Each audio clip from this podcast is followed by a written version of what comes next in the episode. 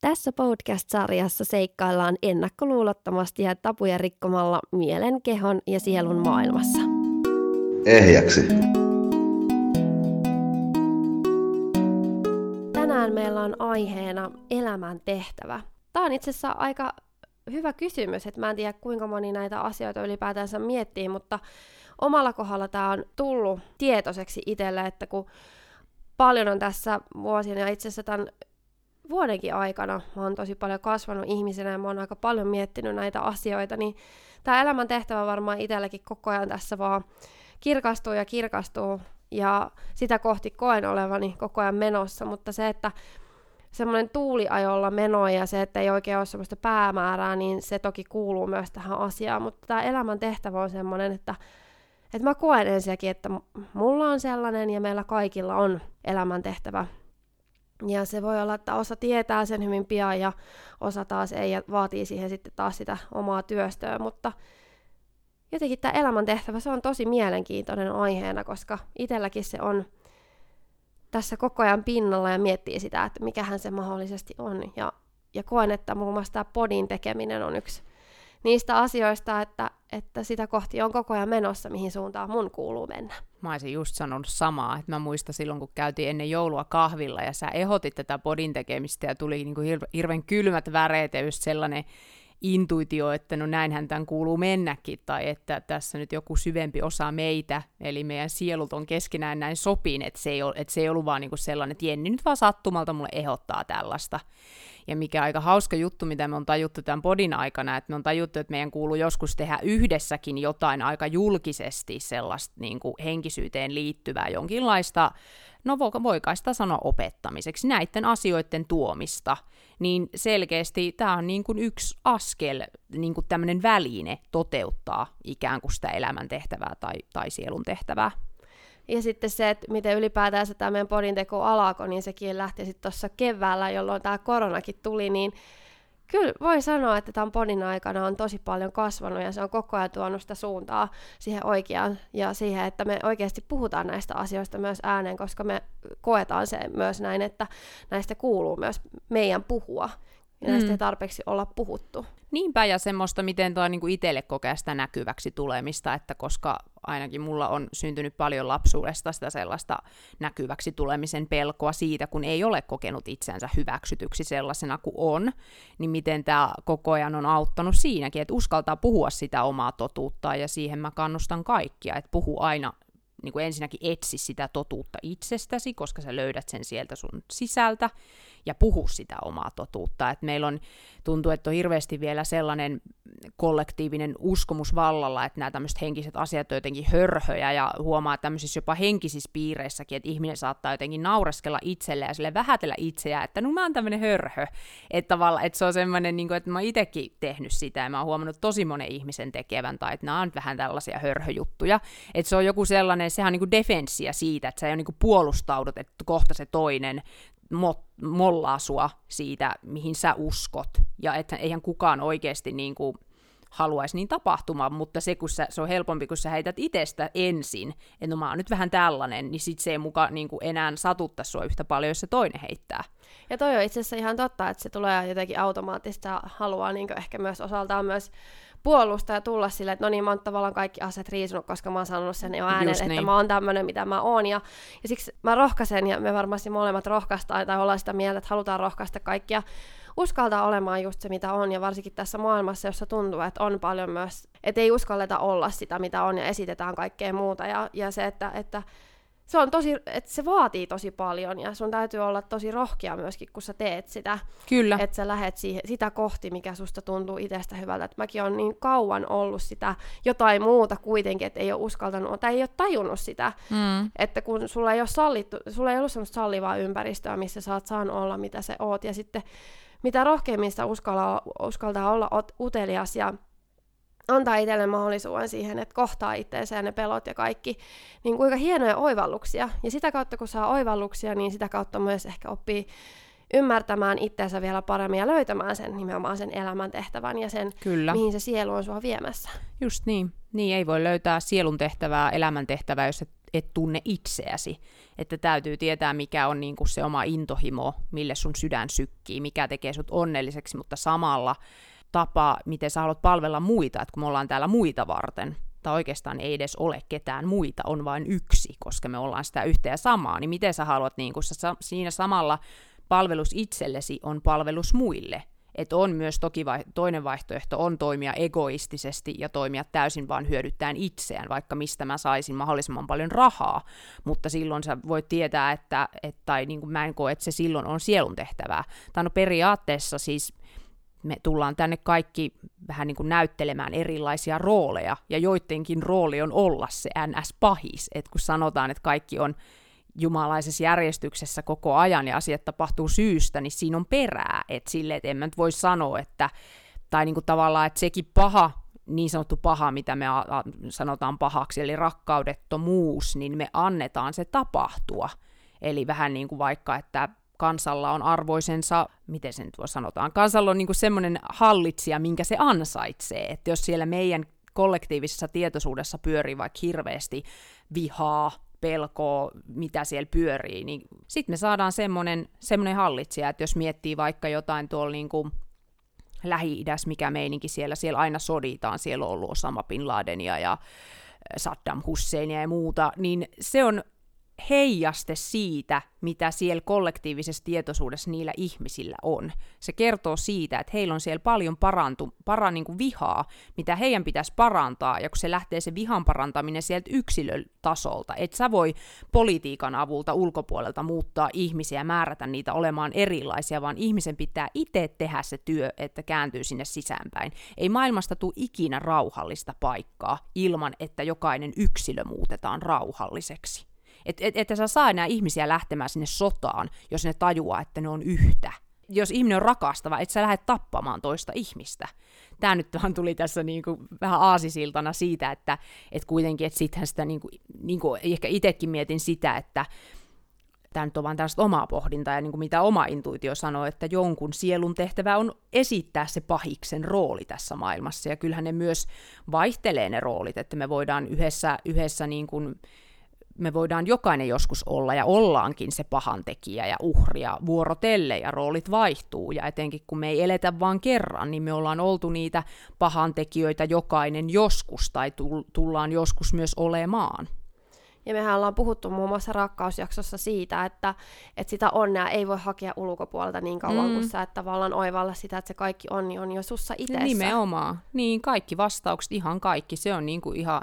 mieletön, se vaatii sitä tietoisuuden avautumista, että niin kuin, onkohan se nyt Eckhart Tolle, yksi tällainen aika tunnettu nykyaikainen henkinen opettaja, niin hän sanoi, että koko universumi on sun sisällä, että kun me helposti se meidän ego saa meidät ajattelee, että mä oon vaan tällainen pieni ihminen ja mun nyt vaan pitää tehdä täällä elämässä näitä, että me niin ymmärrettäisiin se oma suuruus, mutta sille nöyrällä tavalla. Mitä eheytyneempi ihminen on, niin hän on nöyrä. Hän ei ole sille, että vitsi, mä oon suuri niin kuin nokka pystyssä. Mutta mikä se elämäntehtävä on? Opetetaan, ja itse, itsellenikin se totuutena resonoi, että jokaisella sielulla on tämmöinen, no tärkeintä täällä meillä on herätä siihen, että mitä me oikeasti ollaan siihen puhtaaseen tietoisuuteen, siihen ykseyteen. Kaikki on kytköksissä toisiinsa. Se on niin kuin kaikkien tehtävä. Mutta sitten toiseksi on jonkinlainen sellainen missio, jota sä oot tullut tänne to- toteuttamaan just niin kuin suhteessa muihin ihmisiin. Et se ei välttämättä tarvi olla jotain sellaista, mistä sä saat rahaa. Toki me nykymaailmassa vielä rahalla pelataan, että useinhan se on just se työ, mitä ihminen tekee, ja niin kuin puhuin jo tuossa aikaisemmin siitä intohimosta, että jos sä koet, että sun kuuluu tehdä tätä hommaa, ja vitsi mä tykkään tästä, ja niin kuin sä oot myös siinä hyvä, ja sä tunnut onnistuvan siinä työssä, niin sä voit olla aika varma, että sä silloin toteutat sun elämän tehtävää, sun sielun tehtävää, että versus sitten taas semmoinen ns-egon työ olisi just se, että no, vitsi, mistä mä nyt saisin sen miljoonan käärästyä mahdollisimman nopeasti, että ihan sama hyötyykö siitä, mitä mä teen yhtään kukaan muu, mutta myös on tosi hankala keksiä semmoisia ammatteja, mikä ei jotenkin hyödyttäisi muita ihmisiä tai planeettaa, eläimiä. Me ollaan täällä tosiaan muita varten ja no, nyt vaikka itsestäni kerron esimerkin, että mä oon toimittaja taustaltani, ja mä koen, että se toimittajuus ei ole mun elämäntehtävä, mutta mä näen hyvin selkeästi sen syyn, että miksi mä oon toimittajaksi opiskellut ja tehnyt niitä töitä, koska siis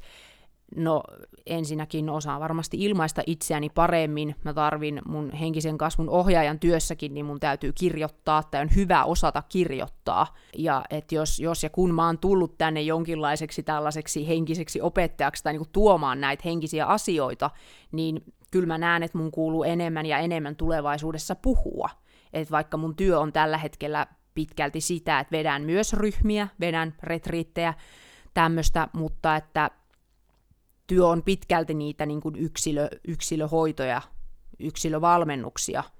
mutta mä uskon, että tämä elämä tämä maailma menee siihen suuntaan, että me tehdään muutenkin, niin kuin tulee semmoisia yhteis- yhteisöllisyys taas palaa meille jopa tänne Suomeen, että me yhdessä työskennellään yhteisen hyvän eteen, eikä asiat ole enää niin kuin siinä kapitalistisessa maailmassa, niin asiat ei ole enää vaan kiinni siitä, että kuinka paljon tästä nyt tienaa, tai että ei ole se kilpailumeininki siellä, että kuka on paras, vaan tämä maailma on rakennettu niin hienosti, tämä sielun, jos sä oot sun sielun tehtävässä, sun elämän tehtävässä, kukaan ei voi viedä sitä pois sulta. Jokaisella on oma paikka tässä maailmassa ja jokainen on tullut syystä tänne, tänne maailmaan, että vaikka sanotaankin, että joo, tämä maapallo on ihan ylikansoitettu, niin jokainen sielu on kuitenkin syystä tänne tullut. Sanotaan, että meillä on karmista velkaa, että me ollaan tultu tänne, ainakin valtaosa, käsittääkseni voi myös tulla vaan ihan auttamaan, että sä niin kun, sun ei olisi pakko tulla sieluna tänne enää uudestaan syntyä, mutta sä vaan tulet, mutta valtaosalla meistä ainakin on sitä karmista velkaa, eli me ollaan tehty rakkaudettomia asioita, ja syyn ja seurauksen lain, karman lain, eli oikeudenmukaisuuden lain avulla, niin me karma tulee aina takaisin, niin me tullaan hyvittämään niitä tekoja. Näin olen oppinut, että ei ketään yhtäkään sielua kuitenkaan niin kuin pakoteta tänne tulemaan, että tuolla niin sielutasolla niin sielu valitsee itse tulla takaisin hyvittämään. Me voidaan, itse asiassa meillä on oma jakso tästä menneistä elämistä, edellisistä edä, elämistä, ja nämä kaikki, kaikki tietysti, joka ikinen jakso, niin kyllähän nämä niin kuin nivoutuu yhteen, ja aiheet aina liippaa toisiaan tosi läheltä, että, että sitä sielun tehtävää niin voi myös selittää sillä, että kun sulla on sieluna ne tietyt semmoiset lahjat, kyvyt, mitä sä oot tehnyt aikaisemmin. Niin se, että sä oot nyt vaikka tässä elämässä jotenkin liikunnallisesti lahjakas tai verbaalisesti lahjakas tai matemaattisesti lahjakas tai sua kiinnostaa joku filosofia, astrologia, ihan sama, ihan sama mikä asia, niin se niin selittyy sieltä menneestä elämistä. Että sieltä tulee myös niitä semmoisia ns-hyviä juttuja – Esimerkiksi mä todellakin olen sieluna ollut lukuisia kertoja tämmöinen parantaja tai jonkinlaista niin luonnonlääkintää käyttänyt just tämmöistä energiahoitoa. Olen myös ollut, no monia muita asioita, mutta että sieltä tulee, että se, se taito, se kyky tehdä niitä hoitoja on minussa jo valmiiksi. Ja se, että mä oon käynyt tässä, jotain, tässä elämässä jotain kursseja, niin se on vaan niin herättänyt sen kyvyn, mutta se ei ole niin kuin, että se olisi mulle oikeasti joku uusi juttu. Ja niin kuin on kertonut, niin kiinnostus tuohon energiahoitoon mulla lähti sille, että mä sain itse masennukseen apua sillä. Ja en koe, että sekään oli yhtään sattumaa, että, että sehän olisi hirveän ihana, että jokainen vaikka uupunut tai masentunut ihminen, joka mullekin tulisi, mä voisin jollain yhdellä hoidolla auttaa häntä niin paljon kuin mitä mä itse koen siitä apua, mutta mä koen, että se on jotenkin vähän niin kuin, että, että sen ei kuulu kaikille tapahtua, että mulle, mulle sen kuulu tapahtua, jotta en mä olisi todellakaan alkanut itse miksikään energiahoitajaksi, jos mä en olisi saanut niin vahvaa kokemusta. Mä olisin varmaan antanut periksi ja ajatellut, että joku huijaushoitaja olisi jättänyt menemättä. Mutta sitähän se ei silti tarkoita, etteikö se niin kuin energiahoito kaikille toimisi tai voisi niin kuin auttaa jokaista siinä masennuksessa. Tässä päästään siihen, että monesti se osviittaa siihen omaan elämäntehtävä kautta sielun tehtävään, niin löytyy just niistä omista vaikeuksista. Et koska se herättää ihmisessä sen halun auttaa ja myötätunnon niitä ihmisiä kohtaan, ketkä on kokenut samoja asioita. Ei se tietenkään tarkoita sitä, että kaikkien nyt tarvii alkaa joskin henkisiksi terapeuteiksi tyyppisesti, mutta niin kuin kuitenkin, että kannattaa kannattaa vähän miettiä sitä omaa taustaa, että mitkä on siellä ne vaikeudet, mitkä sä oot selättänyt ja mitä sä niistä pystyisit ammentaa muille ihmisille. Mä rohkaisen kanssa kohtaamaan sen ja käymään sen oman, sen oman historian läpi ehkä sieltä lapsuudesta ja tähän päivään pohtia sitä, että mitä kaikkea siinä välillä on ollut ja miksi on joutunut ne käymään läpi. Ja sitä kautta, kun uskaltaa käydä sitä omaa elämää läpi, niin tulee tosi hienoja oivalluksia ja sitä kautta mahdollisesti ne ohjaa sua vielä et, menee eteenpäin ja sitten sä oivallat sen, että et intuitio on se mikä on hirveän tärkeää, mitä sun pitää alkaa sitten kuuntelemaan, ja sitten sä huomaatkin, että sä saat tosi paljon intuitiota semmoisia merkkejä, mitkä sua ohjaa sitten taas menemään eteenpäin siitä. Niinpä, just Vähän näin. niin kuin mullekin kävi, että nyt mä oon tässä pisteessä, ja, ja kävin tosiaan Laajasalon opistoon, ja nyt ollaan sitten tekemässä sun kanssa yhdessä tätä podcastia. Joo, mä muistan, siitäkin tuli semmoinen, kun sä kerroit, että sä olit päässyt sinne, niin tulikohan ne siitäkin ne kylmät väreet, ja tosi se, että no niin, nyt sä oot niinku oikeilla raiteilla, että nyt oot menossa oikeaan suuntaan, ja jotta, että eihän se tarkoita välttämättä just sitä, että että et sustakaan tarvii tulla niinku just se radiotoimittaja tai olla just siellä radiossa, mutta että jos niinku opetellut puhumista työksesi, niin sittenhän se on niinku siinä se osviitta, että sun kuuluu puhua. Et ei pelkästään tässä podissa, vaan myös tulevaisuudessa. Ja et, et mä näen, että et se on just silleen, että me on, niinku valitaan siellä sielutasolla ennen kuin me tänne synnytään, niin me valitaan semmoinen aihe, sellainen niin kuin sektori, millä me tullaan työskentelemään, ja sitä ennen voi olla niitä muita töitä. Että mullakin on niin kuin monenlaisissa asiakaspalvelutehtävissä on tehnyt töitä, ja just niitä toimittajan töitä, ja on tehnyt markkinointia ja tämmöistä. Ja kaikkihan ne kuitenkin auttaa mua jollakin lailla tässä hetkessä. Että sitten kun katsoo sitä sinne omaa historiaa, niin voikin huomata,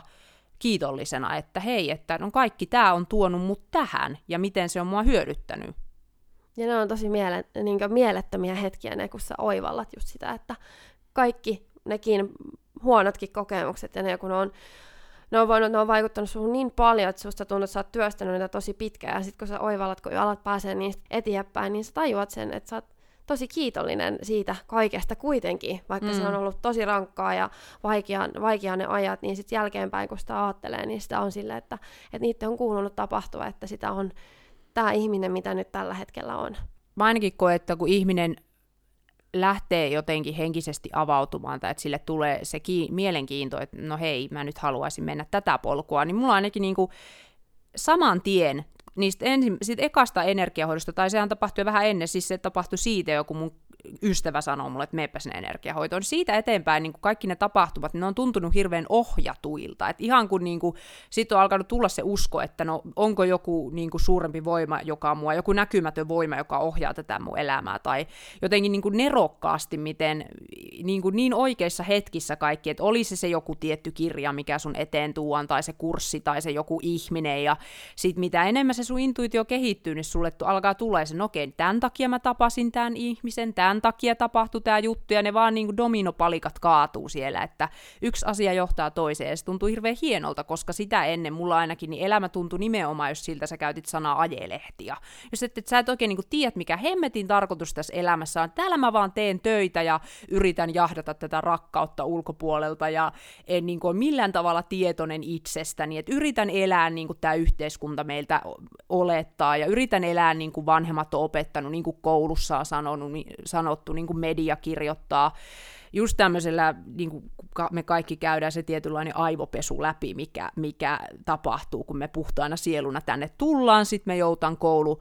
koulusysteemiin ja siellä on niin kuin hyvin just se semmoinen järkiperusteinen se koulutussysteemi, että ei painoteta sitä intuitiota, ei painoteta tunteiden käsittelyä, e-, ei ole, niin kuin, ei ole minkäänlaista tämmöistä elämäntaito-oppia, oppia, niin kuin miten voisi opettaa siellä ihmissuhteista ja muusta. Että nehän on niitä tärkeitä juttuja, että hei, että opetettaisiin ihmiselle, että sä oot niin kuin täydellinen just sellaisena kuin sä oot, sulla on, sä voit tehdä ihan mitä vaan, sulla on oma tärkeä tehtävä täällä, löydä se,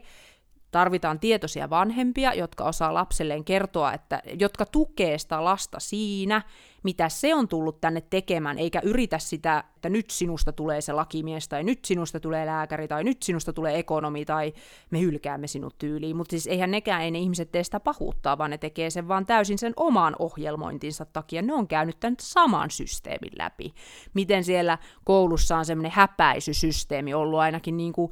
no meidän e, kouluaikana ei niin pahasti, mutta jos nyt katsotaan vaikka joku parikymmentä vuottakin taaksepäin, niin laitetaan lapsi johonkin nurkkaa seisomaan, kun hän on tehnyt jonkun ihan mitättömän asian, niin kuin häpeä nurkkaa ja jotain tämmöistä, että, että tämmöinen niin kuin luonnoton palkitsemisen ja häpäisyn kulttuuri, mikä meillä täällä on, se on tosi paha myrkkyä meidän psyykeelle, että et täällä on niin kuin,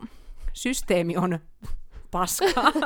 Moni asia on vähän vinksallaan, mutta siksi tarvitaankin tällaisia meidän tyyppisiä ihmisiä, jotka tuo sitä viestiä siitä,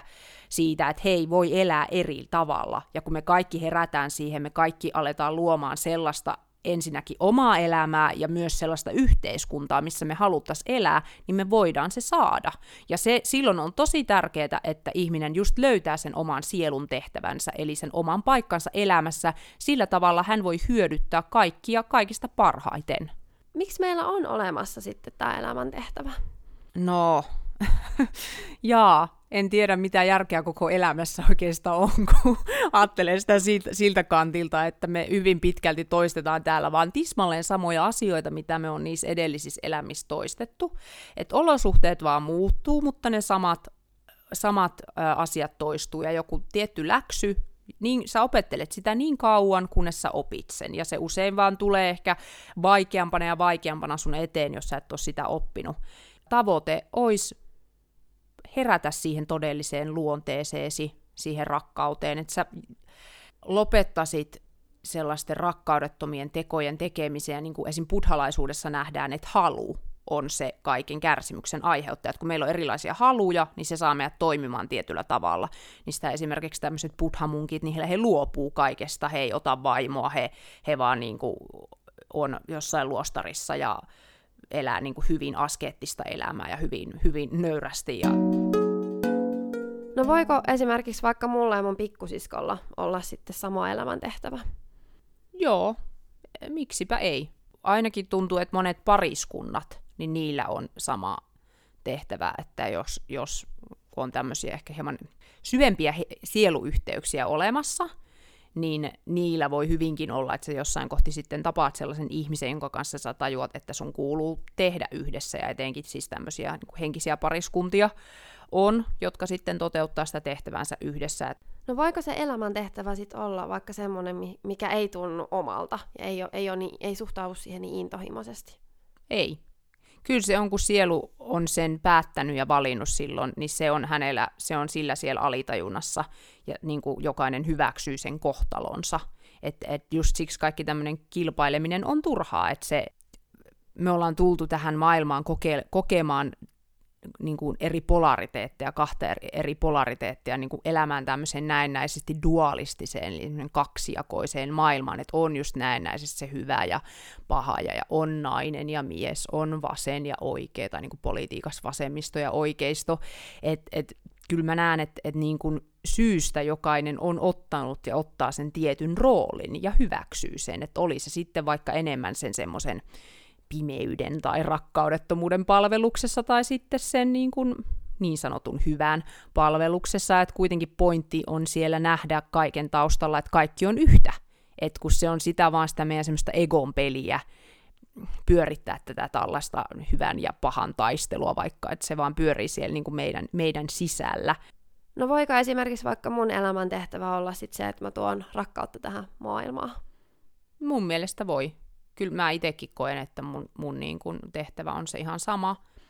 Et, tai sitten sitä voisi vielä ehkä silleen spesifimmin nähdä, että tuoda näitä henkisiä asioita, että toimia jonkinlaisena, mm, niin kun, no mitä mä nyt sitten onkaan, että tapa tuoda niitä asioita vaihtuu, ja se, mä koen, että se, se on just se, me voidaan meidän vapaalla tahdolla päättää, että miten me tuodaan sitä juttua, että eihän moni taiteilijakin, niin ei hän välttämättä ole vain pelkästään laulaja tai näyttelijä, vaan hän niin kuin, tuo monella, monia eri, tai niin kuin, on taitava siinä taiteessa monella eri tavalla. Mistä sen o- oman elämän tehtävän sitten tietää, tai miten sen voi sitten selvittää? esittämällä esimerkiksi sellaisia kysymyksiä itselleen, että minkä muutoksen sä haluat nähdä maailmassa, mikä se on se sun miksi, miksi sä niin jaksat herätä joka aamu sängystä, mitä sä voisit tehdä vaikka, vaikka sulle maksettaisiin siitä yhtään mitään. No puhuin jo aikaisemminkin tuosta intohimosta, että mitä sä, voit, mitä sä pystyt tekemään sydämellä. Että sehän voi olla just vaikka elämäntehtävä tai tämmöinen kutsumusammatti voi olla jollekin hyvinkin vaikka siivooja. Et ei se ole, se on ehkä monen ihmisen silmissä voi olla jotenkin vähäpätöinen ammatti, mutta eihän se todellakaan ole sitä, että joku siivooja voi olla paljon enemmän elämäntehtävässään kuin joku just egoistisesti yrityspomona niin kuin vaan rahan dollarin kuvat silmissään sitä työtään tekevä ihminen, että kun miettii kuinka tärkeä asia meillekin kuitenkin siivou, niin kuin siisteys on, miten se vaikuttaa siihen meidän energiaan. Ja sitten mä koen, että monelle se elämäntehtävä paljastaa itse itsensä jossain vaiheessa, että kun sä vaan elät sitä polkua ja kuuntelet edes, siis luulen, että vaikka ihminen edes osaisi, osa, osaisi olla kovin intuitiivinen, niin joka tapauksessa sitten vaan se elämä päätyy siihen johonkin kohtaan, missä sä silleen tajuatkin, että pam. Ja monellehan se voi olla just sellainen juttu, että hän on vaikka, on vaikka toimii siellä, opettaa lapsia koko, koko työuransa ja hän on niin kuin koko ajan toteuttanutkin sitä elämäntehtävää, mutta hän ei vaan tule ajatelleeksi sitä. Et siitä sä sen huomaat, että jos sä et ole tyytyväinen siellä töissä, että ehkä, ehkä pitäisi pitäis vaihtaa. Ja sitten myös se, että siitä huomaa, että jos sitten ajatellaan, että sä vaikka lähdet yrittäjäksi ja lähdet alat tekemään sitä, mikä susta tuntuu oikealta, niin se, että miten jotenkin ne asiat rullaa ja tuntuu, että ihan kun se niin kuin ulkomaailma tukisi sua ja ne, ne kaikki asiat niin kuin vaan no ei yrittäjänäkään ei välttämättä ole niin helppoa, jos sä et ole työstänyt sitä sun sisäistä maailmaa, että kun ulkomaailma on heijastus meidän sisäisestä maailmasta, niin ei se tietenkään tarkoita sitä, että nyt sulla on heti kalenteri täynnä asiakkaita ja nyt on heti ne tarvittavat tulot, mutta että sulla on kuitenkin se fiilis siitä, että tämä edistyy ja kun aina kun sä teet muutoksia, niin siellä sun sisäisessä maailmassa, niin sittenhän se muuttuu ja alkaa rullaamaan. Sitten versus se, että sä yrität luoda sellaista tulevaisuutta itsellesi, mikä ei ole niin kuin synkassa sen sun sielun tehtävän ja sen sun sielun suunnitelman kanssa, niin sellaisen tulevaisuuden luominen ei edes onnistu. Se on tosi hyvä mittari. Ja minä tietysti mielelläni sinua valmennan, jos kaipaat apuja tähän, että voitaisiin vielä, vielä vähän syvä, syvällisemmin ruotia sitä, että mikä se voisi olla se sun elämäntehtävä, etsiä niitä vastauksia sinusta. Toki myös halutessasi voidaan siihen tehdä tai yhdistää siihen samaan myös niin kuin intuitiivista tulkintaa, että mä annan siihen oman näkemykseni, että mitä, mitä mulle niin kuin annetaan siitä, että mi, mitä se voisi olla se juttu, mitä sun kuuluu tehdä. Ja mä suosittelisin keskittymään ää, eniten esteiden poistamiseen sun mielestä, ja niihin mä pystyn parhaiten auttamaan energiahoidolla ja regressioterapialla. Et kun meillä on yleensä hirveästi pelkoja, mitä nyt vaikka tämmöisen elämäntehtävän löytämiseen voi liittyä, niin toimeentulon pelko, näkyväksi tulemisen pelko, että jos ajattelet, että sä lähtisit tekemään jotain aivan uutta ja erilaista ja sun pitäisi niin kuin, tulla siinä jotenkin omana itsenäsi esille, niin se voi olla tosi pelottavaa, että kyllä mä oon ainakin niin kuin, jopa niin kuin just useamman vuoden joutunut käsittelemään asioita ennen kuin mä oon uskaltanut alkaa yrittäjäksi ja etenkin tämän alan yrittäjäksi että en mä ikinä ennen se vanha Lotta, jos ikinä olisi halunnut alkaa yrittäjäksi, koska mä olisin just ajatellut, mä, mulla oli vaan niin vahva se uskomus, että no eihän siinä nyt sitten käy huonosti, ei tule toimeen ja mistä, ne asia, mistä niitä asiakkaita riittää, ja kun ei ollut semmoista uskoa siihen, että elämä kantaa. Sitten kun on muuttunut ihmisenä, muuttunut ihmisenä, niin on löytänyt itsestään semmoista, niin kuin, että pystyy itse johtamaan itseänsä ja luottamaan luottamaan ja sitten asiat on alkanut koko ajan rullaamaan paljon paremmin ja niin ollut tosi tärkeää käsitellä sitä vaikka lapsuuden häpeää, että se olisi ennen mua estänyt toimimasta ja vaikka näitäkin asioita täällä puhumasta, mutta että nykyään ei enää hävetä, niin pystyy puhumaan toisaalta sit valmennus on taas tosi paljon auttanut sitä, just kun se on niin semmoista tulevaisuuden luomista, niin sitä hahmottaa, että no minkälaista yritystä, minkälaista työtä sä haluat tehdä ja mitä se niinku sisältää, minkälaisia palveluita, kenelle, tämän tyyppisiä asioita. Et valmennus on hyvä siihen, mutta sitten jos ne on selkeästi ne pelot ja häpeät, niin sitten tule minulle joko energiahoitoon tai regressioterapiaan tai kokeile vaikka molempia. Että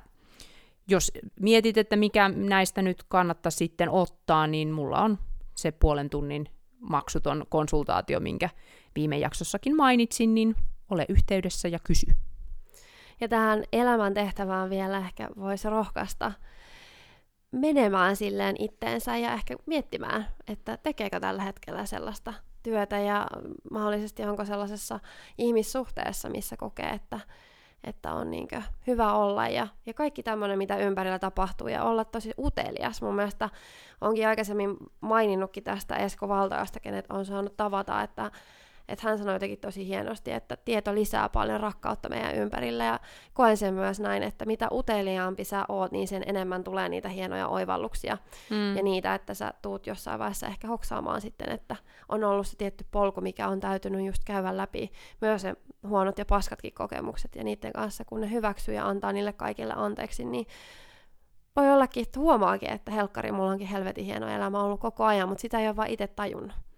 Et kaikkihan me, jos me toimitaan meidän viiden aistin kautta, niin me helposti löydetään itsemme vertaamasta itsemme muihin, ja voi tuntua, että jo, miksi jollain toisella on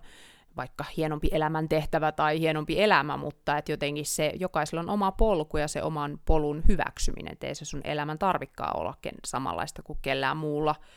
Ja et itse me ollaan se kuitenkin siellä sielutasolla tota, suunniteltu ja, ja niin kuin itse itsellemme luotu, niin ei siitä, se on, siitä on myös itse vastuussa, mutta myös se, että, että sä olet voimakas luoja, niin sä pystyt niitä asioita muuttamaan. Tämä olisi kyllä semmoinen aihe, mistä mielellään voisi jutella vaikka ja kuinka, mutta seuraavan jakson aiheena meillä on miehisyys. Ja meillä on vieraana uudelle tasolle valmennuskonseptin kehittäjä Aapo Summanen. Otathan haltuusi meidän Instagram-tilin ja se löytyy ehjäksi podcastin nimellä. Otan myös hoitola ehjäksi seurantaan Instassa. Kiva, kun olit matkassa mukana. Tämä on Ehjäksi podcast. Ehjäksi.